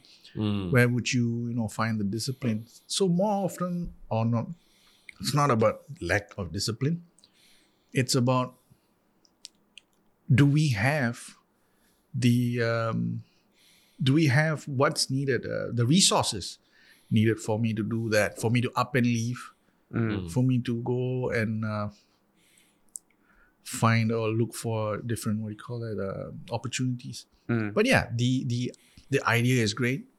The um, the hope, you know, is there to be, you know, somehow or other being talent, you know, spotted. I'm like, oh my God, we're going to cast him for this movie. We're going to mm. cast him for this Tamil movie or English movie or whatever, or this series. You know, all it takes is one. Mm. All it takes is one good part that you have on, let's say, hopefully like a Netflix series All it takes is one, bro. Mm. They'll start calling you. So in that sense, you can be hopeful. But I'm not. The, I'm not making a point to put myself out there mm, to uh, get that opportunity.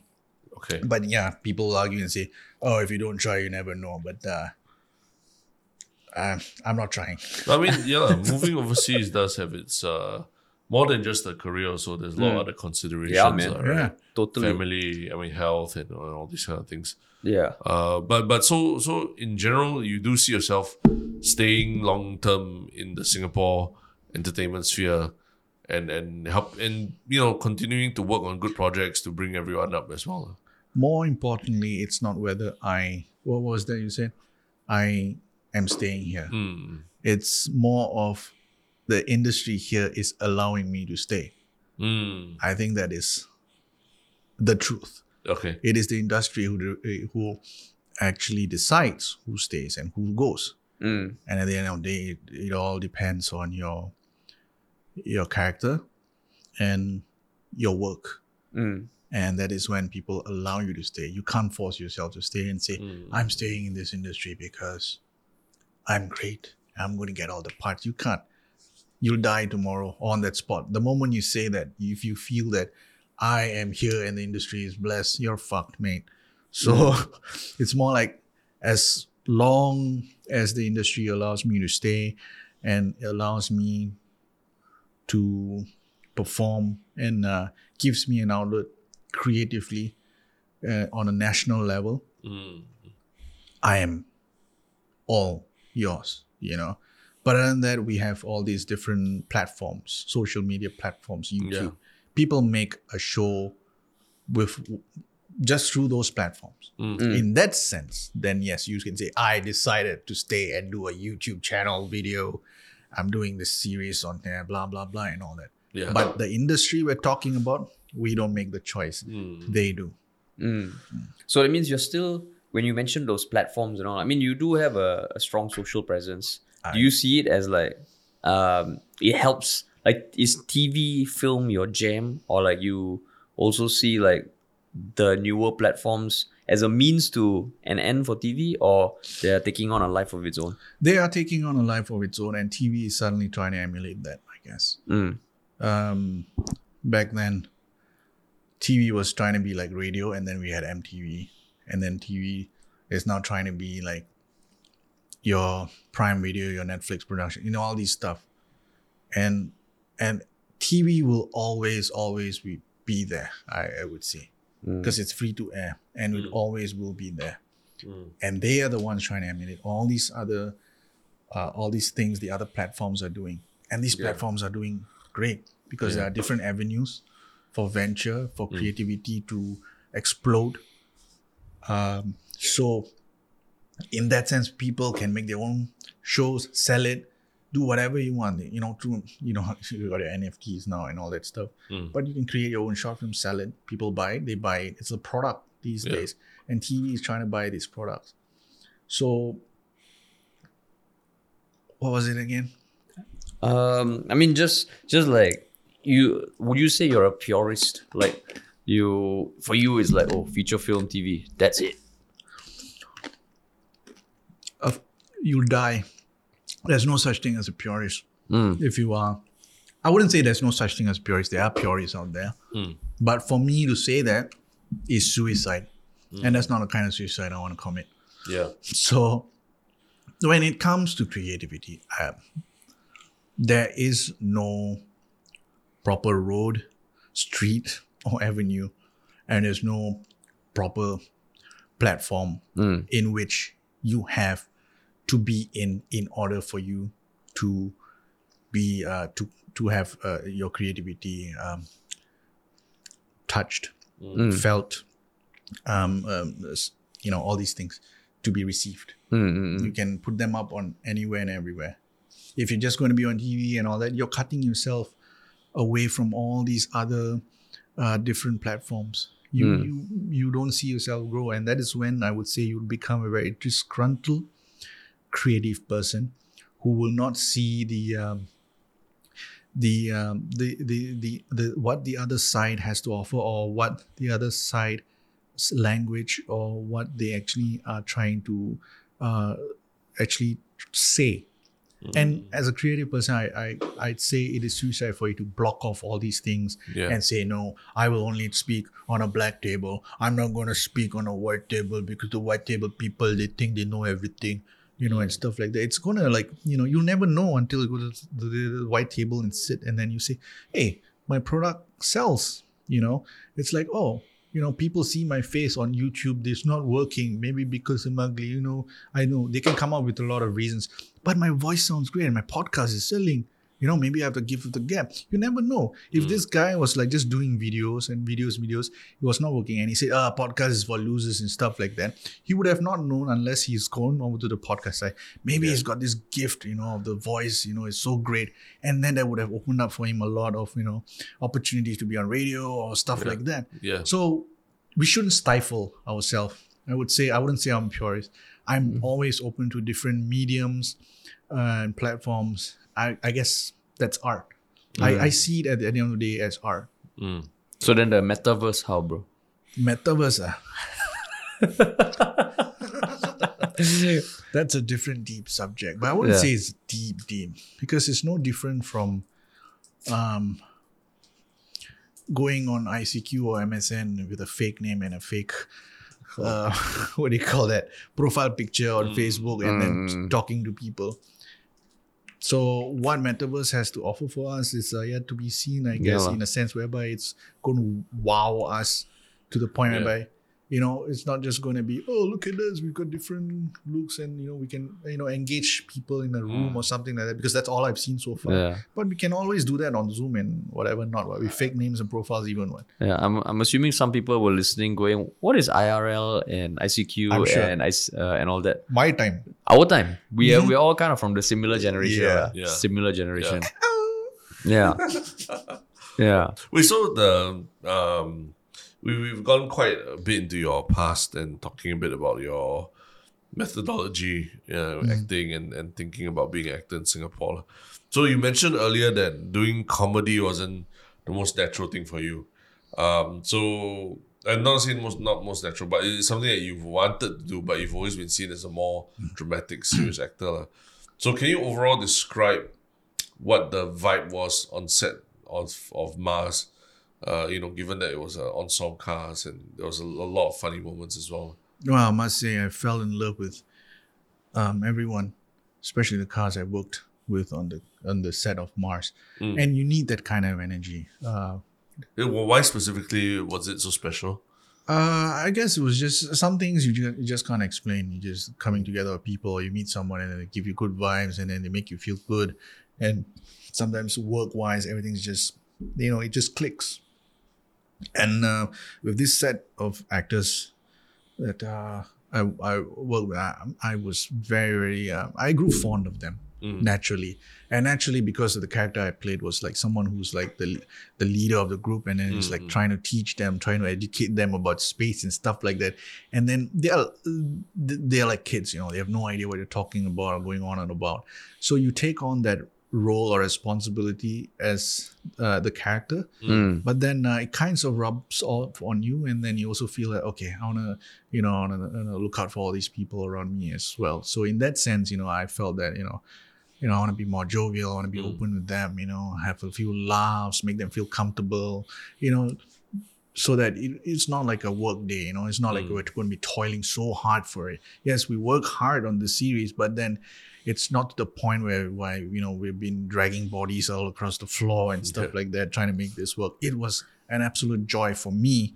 I'm not sure if the rest were irritated by my presence because of the amount of noise I was making, but yeah, it was an absolute joy for me on this end. And yes, I mean, I, I'm I'm very blessed to say, I, I feel blessed when I'm given intense and, you know, uh, drama roles and stuff, because I enjoy it just as much. Uh, and then when this opportunity came about, whereby I get to do, I get to be on a comedy series, right? Mm. I was like, oh my God, thank you, God. Thank you. Thank you, universe. You know, I'm going to jump on that wagon and I'm going to roll with it. You're and that's ex- it. Yeah, exactly what I did. And yeah, kudos to you guys who, uh, you know, um, talent spotted me and hired me. I'm not sure how much of uh, uh, those uh, that decision was in your hands, but yeah. But yeah. I mean, I mean, from our perspective as uh, exec producers of the thing, where we saw the thing happening, and I was also acting opposite you. Yeah. Um, I think there is something very. You know what people ask us? What? Whether I've known you all along. Mm. Yeah. Mm. That's right. They were asking yeah. me that as well. Yeah. Then, yeah. then, yeah, because I think on set, you know, like just hearing you say that uh, on, on set, normally, okay, you, you can be intense and all. So this set, are you saying that you made it a point to be more uh, jovial? Um, as a person, I decided myself uh, during the, uh, I would say the last year, somewhere, yeah. somewhere mm. last year.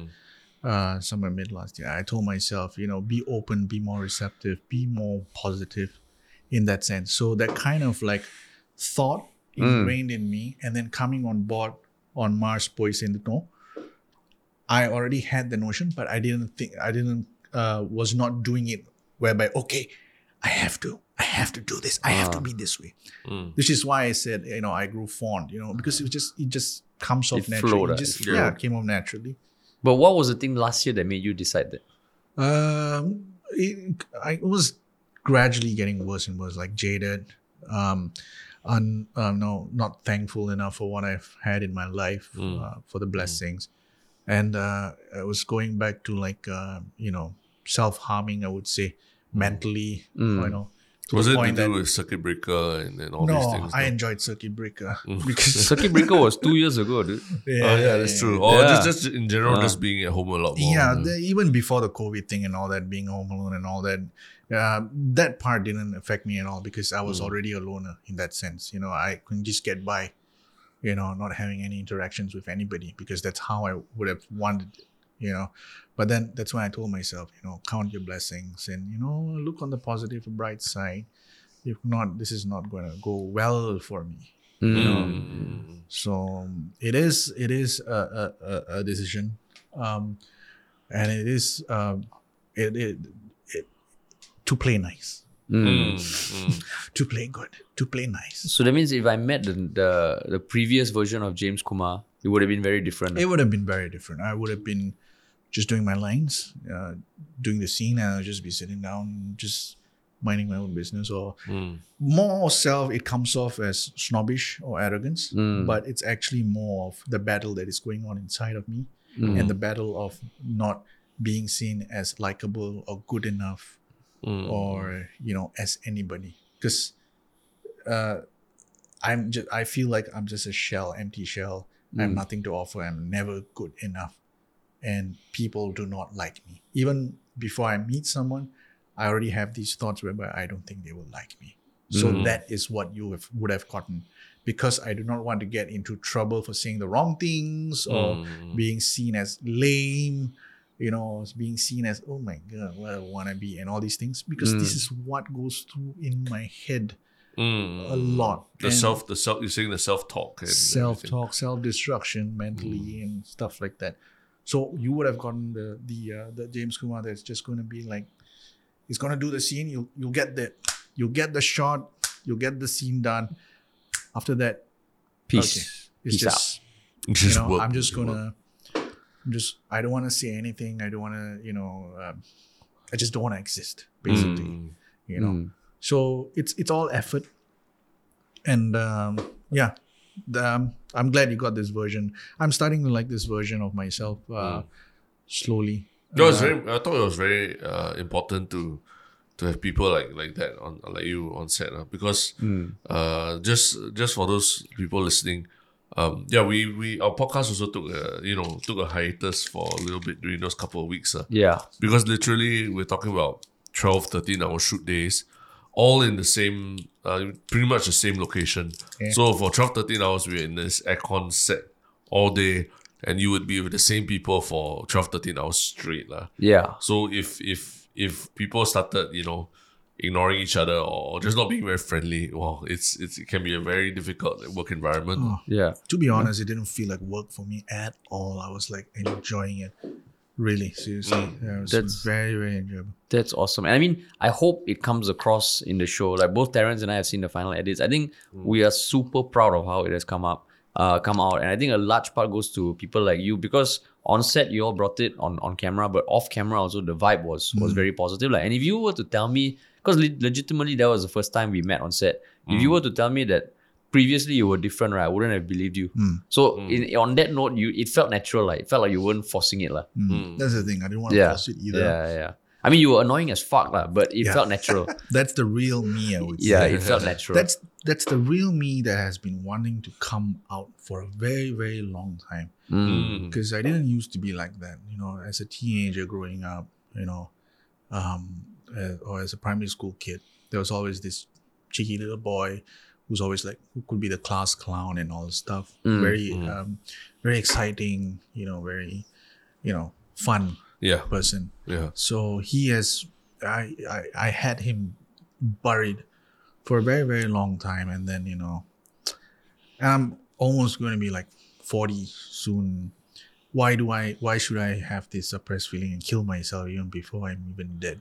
Mm. You know, it's just mm. the kind of, you know, legacy that I want to leave, you know, with people when I'm gone. Yeah, yeah, people will see that as a performer. Oh my God, this guy is intense. This guy is great. I remember him. I remember watching him. But then as a person, he was just, oh, he's quiet. He's brooding. He's like, you know, he's like, he's not happy with the world constantly. Mm. And and and I'm not that person. It's not that I'm not happy with the world. I'm not happy with myself. That's mm. a different battle. But mm. it rubs off as, I just don't like people. I don't like you. Don't come and talk to me. You know mm, what I yeah. mean? Mm. Yeah. It's just, it's just all lost in translation. Mm. Just trying to be better every day. That's all.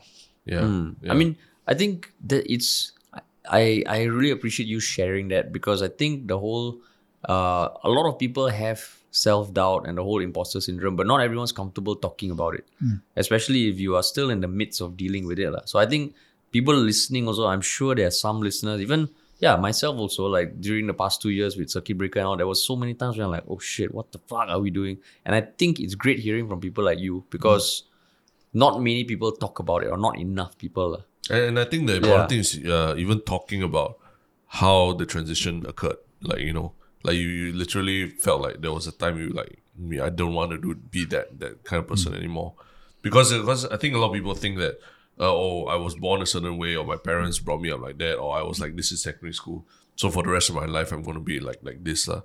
But mm. there, there's a, a, I think a lot of people, the last two years, they realized like, you know, maybe, you know, life is so short, and, yeah. and there's only that much time yeah. that, that everyone has uh, because of COVID. Or. And this yeah. transition that we speak, speak about, it's not an overnight thing. Mm. It could, that transition is like six months long maybe.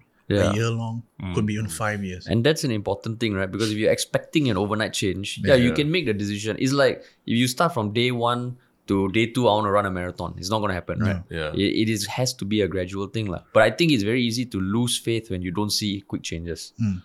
right? So, exactly. So hearing that you made a decision last year, and by December when we were filming, it felt like, oh shit, I never knew James was like this. Mm. So maybe mm. there were a lot of other people on set who may have known you, who saw this side of James. Yeah, they have not really? seen the side of me like that. Oh, wow. really? Yeah. Wow. So we were quite lucky in that yeah. sense. So, yeah, you could understand. We got early access to James two point oh. Access. Yeah. Early access. Yeah. But the, the thing, what the, the, the scary thing is, it, all it takes is just one little thing to trigger. Oh, yeah, the spiral. And then you mm. go and back down. So, I will not say that, oh, this is me. You're going to get a jovial me after today. Mm-hmm. And then, you know, I'm on set the next time, and then they're like, oh, mm-hmm. I thought he was saying he was good at jovial. Yeah. See? So I'm just putting it out there. T N Cs apply. Mm-hmm. The fine print. Those are expectations. Yeah. So if you bump into James Kumar on the street and um, he's he's he's not the most smiley person. Yeah. Yeah. Don't. Don't he's in his Men's Folio mood. Like. Yeah. His Men's Folio. yeah. Trench coat and all. Men's Folio. so, so during interviews like that, uh, I mean, you say you don't normally say yes to interviews and all. Yeah. I, I get very insecure. So Men's Folio, but there's an interview portion part of that. Right? Yeah. And those questions are not personal. It's more like, you know, work stuff, relatable stuff related uh, to your work. Uh. That's what I'm most comfortable, and I feel very, uh, what do you call that? I felt inspired when mm. people talk to me about art, mm. yeah. creativity, yeah. and uh, the methodology and you yeah. know stuff. Were like you that. expecting that we would talk to you about that today? It's kind of dull so far, but you know. So no, I think I was going to talk about it. I was going to talk about it. I didn't know you're, you had you were that knowledgeable, or you know, you could do smart or smart, no, I was smart good, things. I wouldn't. I going to. But yeah. but, but uh, one of the surprising things also is that um, the opening uh, titles, right? Opening title, the music mm. music sequence, and uh, quite some of the marketing material or uh, like posters and all mm. uh, were created by James himself. Yeah. You know. I think with the blessings of um, the director and, and yes, and the writers and all, um, and the producer, James actually, yeah, he actually mm. created the opening track, which I, on the first listen, I was like, wow, this is fantastic. It captures the entire mood of what we're going for yeah. for this series. I mean, even yeah, even without knowing the language, when we watched the final cut and all, we just felt like okay, we, we understand where why the opening track like was mm. like this and all that. So can you just talk a little bit about the process of how you channeled whatever you were feeling on set and about your character and all into the music? Nah? Well, I was... Well, when you create music, I guess you're always looking for a earworm, right? Yeah. But this one, I was like... This was a very quirky f- uh, series. Mm. It's a, it's like, you know, uh, what the hell? You know, is this for real? Is this for true? It sounded wacky, goofy. Yeah. So immediately I was like, this is... If if if that if this was made in Hollywood, who would have been the um, the guy who would have made music for this series? Yeah, visually, it's questionable, but I would say Danny Elfman. Mm. So he's the guy who did Ever Caesar's Hand mm. oh. and Beetlejuice. Beetlejuice. Mm. Yeah. So I've got like, you know, he's got the Beetlejuice sound like dun dun dun dun dun dun dun dun dun dun dun dun dun dun dun dun dun dun, you know, that. Yeah, yeah. So that was really, uh, Danny Elfman was kind of like my inspiration for that. Mm-hmm. And the uh, that little sound bite, that little bass line or the piano, you know, was what inspired me. And I said, okay, this would go well with the uh, Mars soundtrack. And then I just let it flow with the, with the uh, you know, violins part and stuff, stuff like that. With the trumpets, give it like the grandeur. Mm. We're going to fucking Mars, man. Bring in the orchestra, you know, that yeah, feel. Yeah, yeah. So yeah, that was pretty much it actually. And then I just got it done in like, within two hours, three hours, I guess, tops. Mm. Oh, that's crazy. I mean, it's yeah. like, like, cause, cause, I mean, to, to, it, like, like the, but it takes a lifetime of, of, of understanding and mm. studying film and knowing like what mood each soundtrack oh, yeah. gives you. I love soundtracks. Like to yeah. be able to two hours come out of that, lah, you know, like, yeah. like and to just say, okay, that works for this, and then mm. everyone else is like, oh shit, yeah, this is correct. And, and I mean, to get a taste of it, there's a link in the show notes to either the full episodes on meWATCH or the trailer. Yes, yes. Uh, yes. We'll put a link so you mm. can listen to it right now to, to understand what we are talking about. I'm yeah. putting it up on Spotify, so yeah. Oh, really? Yeah, yeah. yeah. I just, can you I, put it up by the time this podcast comes out? I think so. I just sent it in uh, yesterday, okay, okay, so okay. it'll take like a week or so, I guess. Oh, okay. Cool, so cool, it should cool. be up. Yes. Mm. Yeah, that, that I mean, yeah. So, so that was cool, and also the poster, lah, right? Yeah, the poster as well. Mm. I think one uh, of the mar- um, one of the marketing collateral, the pictures, yeah, lah. I think so. Yeah, and it's so you are you you you are so called. We that's why we call you a multi hyphenate at the start, lah, because you are you are dabbling in quite a number of different fields. Um, but besides James, the actor, what what other what what do we say is the second uh, or third things, the third pieces of. Uh, fields of art that you're going to be pursuing the next few years? Uh. I would really love to pursue um, producing like films or series. Mm. Okay. You know, okay.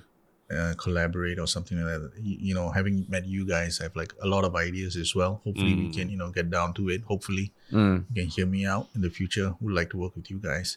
But yeah, more or less I would say music, you know, try to keep learning, try to keep doing, try to, you know, not expect a lot, but just do it honestly.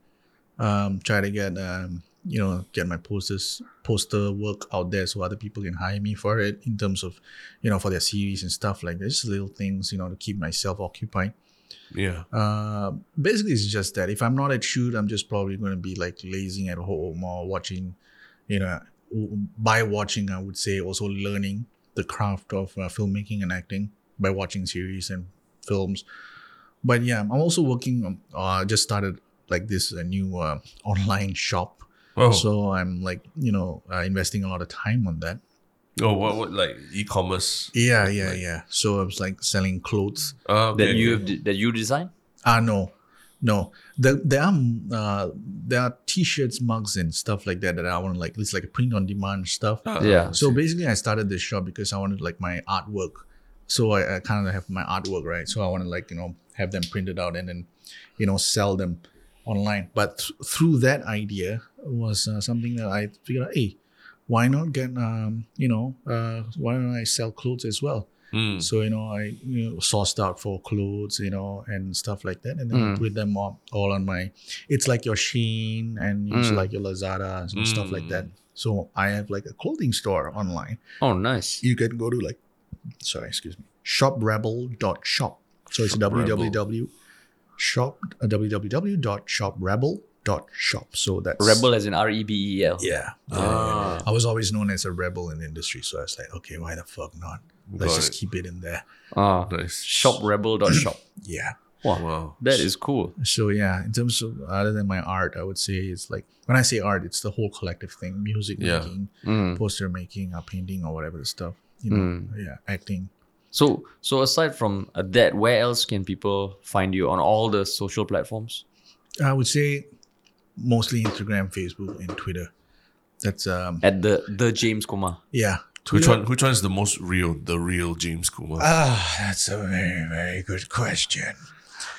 Um, recently, right, I started tinkering with the uh, Insta, Insta reels, reels, reels stuff reels, like yeah. uh, show what I'm doing or the people around me, trying to make people laugh, or you know, trying to show what the set life is. You know, set life is. I mean, but other than that, I've been using my Instagram for the past few years as a means to like say, hey guys, I'm relevant. I'm available for hire or for like casting. That was yeah. always the case, which is why you see me with that little brooding face or a pose with my serious face, you know, stuff like that. It's just to, you know, keep up with, you know, with times. You know, mm-hmm. hey, uh, I'm available as an actor. This is how I look. And uh, to keep giving the the the the people who are following that, hey, I'm I'm I'm here. Mm. Uh, I wouldn't, uh, and I would say everything and anything on social media is not going to be real one hundred percent all the time.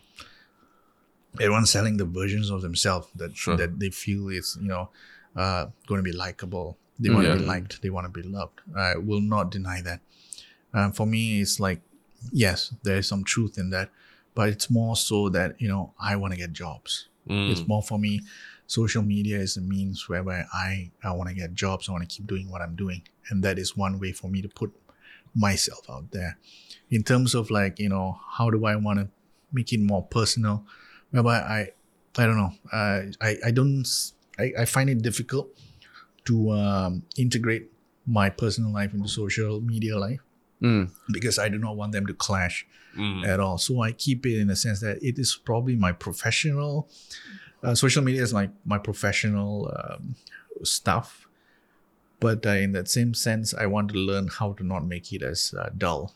Mm. Uh, try to be more, you know, warm or and, and for the entertaining. Pers- for the personal stuff would be onlyfans.com slash yes, James Kumar. onlyfans.com slash James Kumar on Harish Lab. With a box of chocolates. Yeah, with a box of chocolates. Very long U R L. Uh. Yeah. Very. James Kumar on Harish's lap hey. with a box of chocolates. The longer the better. Well, I mean, I mean, I think, I think uh, he's been very real. Yeah, man. Podcast is all. And yeah, I mean, you we learn a lot of things that we definitely didn't know about James Kumar. Yeah. yeah, even the people who interviewed you for Folio will be like, "Damn, I didn't know about James. Yeah. This side of James." Got a break.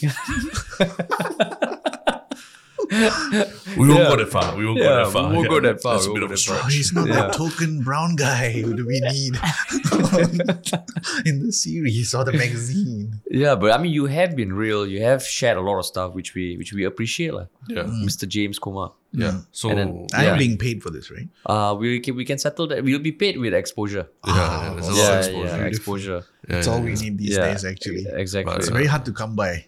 Yeah, yeah don't worry. We, we will expose the fuck out of you. No, and, yeah. and uh, we we are going to because the the pl- we have to plug the show lah. Right? Yeah lah, yeah lah, correct. Which is uh, can you give the details again? Which is uh, called Mars Poiyi Sernthuttom. This is coming from a guy who Put. just produced yeah. the show. Mars Poiyi Sernthuttom. Sernthuttom. Sernthuttom. Sernthuttom. Why must you hang out? Hey, races are races. Wait, wait, there's you try. There's no, no, no, no. Hey, come on. Hey, come on. M P S, M P S. Mars Poiyi Sernthuttom. Sernthuttom.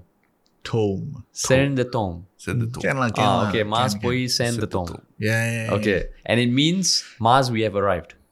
Uh, we have reached Mars. We have reached, we reached Mars. Mars. Okay, yeah. So it is thirteen episodes, twenty-five minutes each. James Kumar is playing one of the most uh, prominent characters, who's a scientist with equal parts drama, equal parts comedy, yeah. And we are super excited about it. Mm. Yeah. The full series will be dropping on meWATCH Premium twenty-sixth of January, with the full series being available to everyone on meWATCH second of February.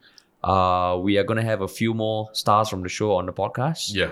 That's um, right. And some trailers will be out, some photos will be out. The poster that James created will yeah. be out. Mm. Yeah. Yeah. So we'll put all the links in the show notes as and when they go public. Um, yeah. But yeah. But any any any last things you want to plug or tell our audience before we go into the final segment? Yeah. Not really. I mean, I mean, it was a very natural conversation. Okay. Okay. Um, I cool. like I like that. I'm not here to plug shit or whatever, no, except for the show. Mm. So that's all I care about. There will be. There, there is that one more uh, thing that we yeah, need like, to go through, which is the one shop one thing. shop thing, which yeah, we give you, yeah. yeah, which we give you a heads up on before this podcast, so you yeah. have no excuse for not coming up with something good. That's a lie. Um. I, so even now, we'll give you a few minutes because Terrence and I will go first. Yeah. We yeah. won't go where. We no, each of us will give our one shot thing lah. We take yeah. turns, James. Yeah. I don't know. Okay, let's see. I'll come out with something. Okay. Yeah. Uh, my one shot thing yes. is uh, Ozark season four oh. on Netflix. Ozark is back. Yeah. So um, I mean, it's it's. I think I believe this is the final season. Yeah. And uh, part one, right? Yeah, correct. Part mm. one. Only part one's out, and I think the inevitable comparisons to Breaking Bad have already. You know, people mm. are, keep discussing it already. So uh, is it? Uh, is it what? Is it as good? Is it better? Um, it, it it's in the same area, but I don't think I think it has surpassed Breaking Bad in certain ways already. Wow! Like like the details to which they go to in terms of the money laundering uh, are so intricate that that um. It I've makes, been I've been putting off Ozark. Putting off, yeah, because yeah, I yeah, felt yeah. that is it they are, are they trying to be like Breaking exactly, Bad? Exactly, exactly. Yeah. Initially you think so, but then now I look at Breaking Bad, I'm like, wow, that one felt like uh, kindergarten for money laundering. Oh, really? Ozark is like really like you go to college and learn money laundering. Oh shit! And I don't know that one. I don't think everyone's fascinated with, with that that world, uh, but mm. they, they they also create very interesting characters that you would never expect them to in, uh, intersect, and but they do. In a very organic way, and that's what I love about it. Mm. So, so yeah, now season four part one's out. Do check it out. Yeah. Oh, I see. Okay, cool.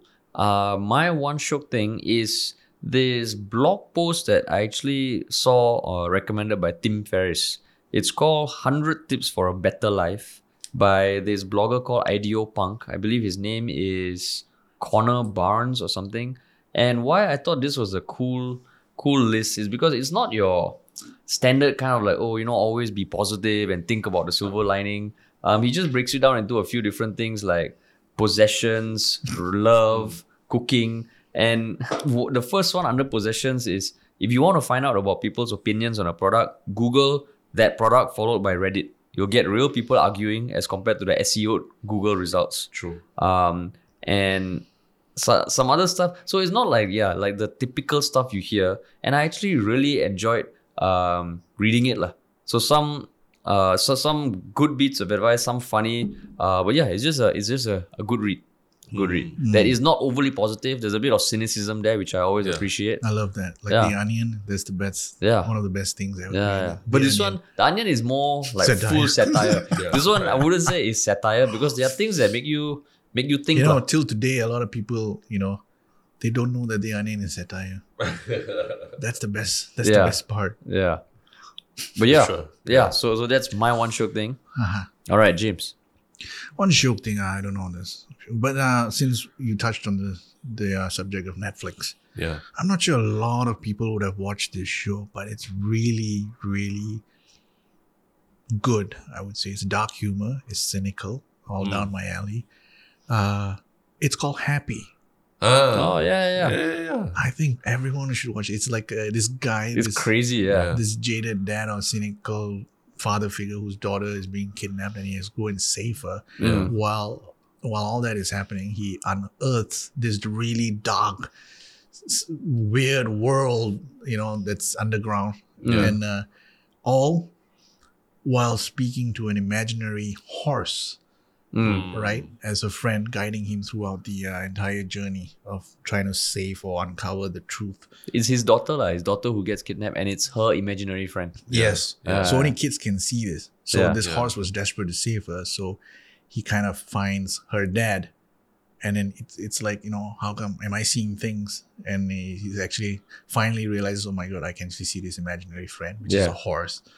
Uh, very funny. So yeah. I think that's... How do, how do you chance upon upon it, or just recommendations? I don't know. I just chance upon, you know, just by reading what's being offered by that show. Mm. I thought, oh, okay. This it's could be it's fun. super unique. Like, super yeah, unique. It is yeah. super unique. It's, it's you know, so... I finished both. There are two seasons, right? One. Oh, one. Okay, okay, okay. Yeah, I think one. Yeah, it, it was yeah. it was good. It was good. Yeah, I enjoyed it as well. Yeah, yeah, yeah. Cool. Ooh, wow. All right. Nice. Wow. But one more shock thing that's coming up is going to be Mars Poiyi Sernthuttom. Oh, yes, oh what a way to end. Doubt. Yeah. Wow. Don't worry, don't worry. Our, our, I know our audience will be in full force to I watch it. I can't wait yeah, for them I, to watch it. I really can't wait for them to yeah. watch it. I think they're really, really, really, really going to enjoy it. It's going to be a, uh, you know, a, you know, it's like a breath of fresh air for yeah. him to watch something like this on uh, on the uh, Tamil channel. No, and even it's, it's fully, subtitles. Yeah, yeah, it's fully with subtitles. Subs in English, I'm sure yeah. everyone will enjoy it. Yeah. yeah. yeah. And and it's my Vasantham debut as well. Yes. Yeah. Harsh. So so that should be fun. I'm, um, I'm it's eager. Going to be a very short-lived career for you on that, that channel. Well, I enjoyed it while it lasted. Like, I enjoyed it while it lasted. yeah. yeah, but cool, man. Thanks cool, so much cool. for coming on, James. Thanks for coming by. Uh, and as always, if you have any thoughts, go post it on the Reddit. They actually tied my legs to the ground. Yeah. Yeah. So yeah. he can't leave. I yeah, was he forced can't leave. to do this. Yeah, yeah, yeah exactly. yeah. But yeah, thanks, man. And we'll ha- we will have you back sometime. Yeah, yeah. Have me here as often as you want. Let's talk about deep stuff. I'm always, you know. Deep. deep. Yeah, yeah, yeah. I like that kind of, you know, conversations. All cool. Right. Mm. Cool. All right. Thanks for listening, everybody. Peace.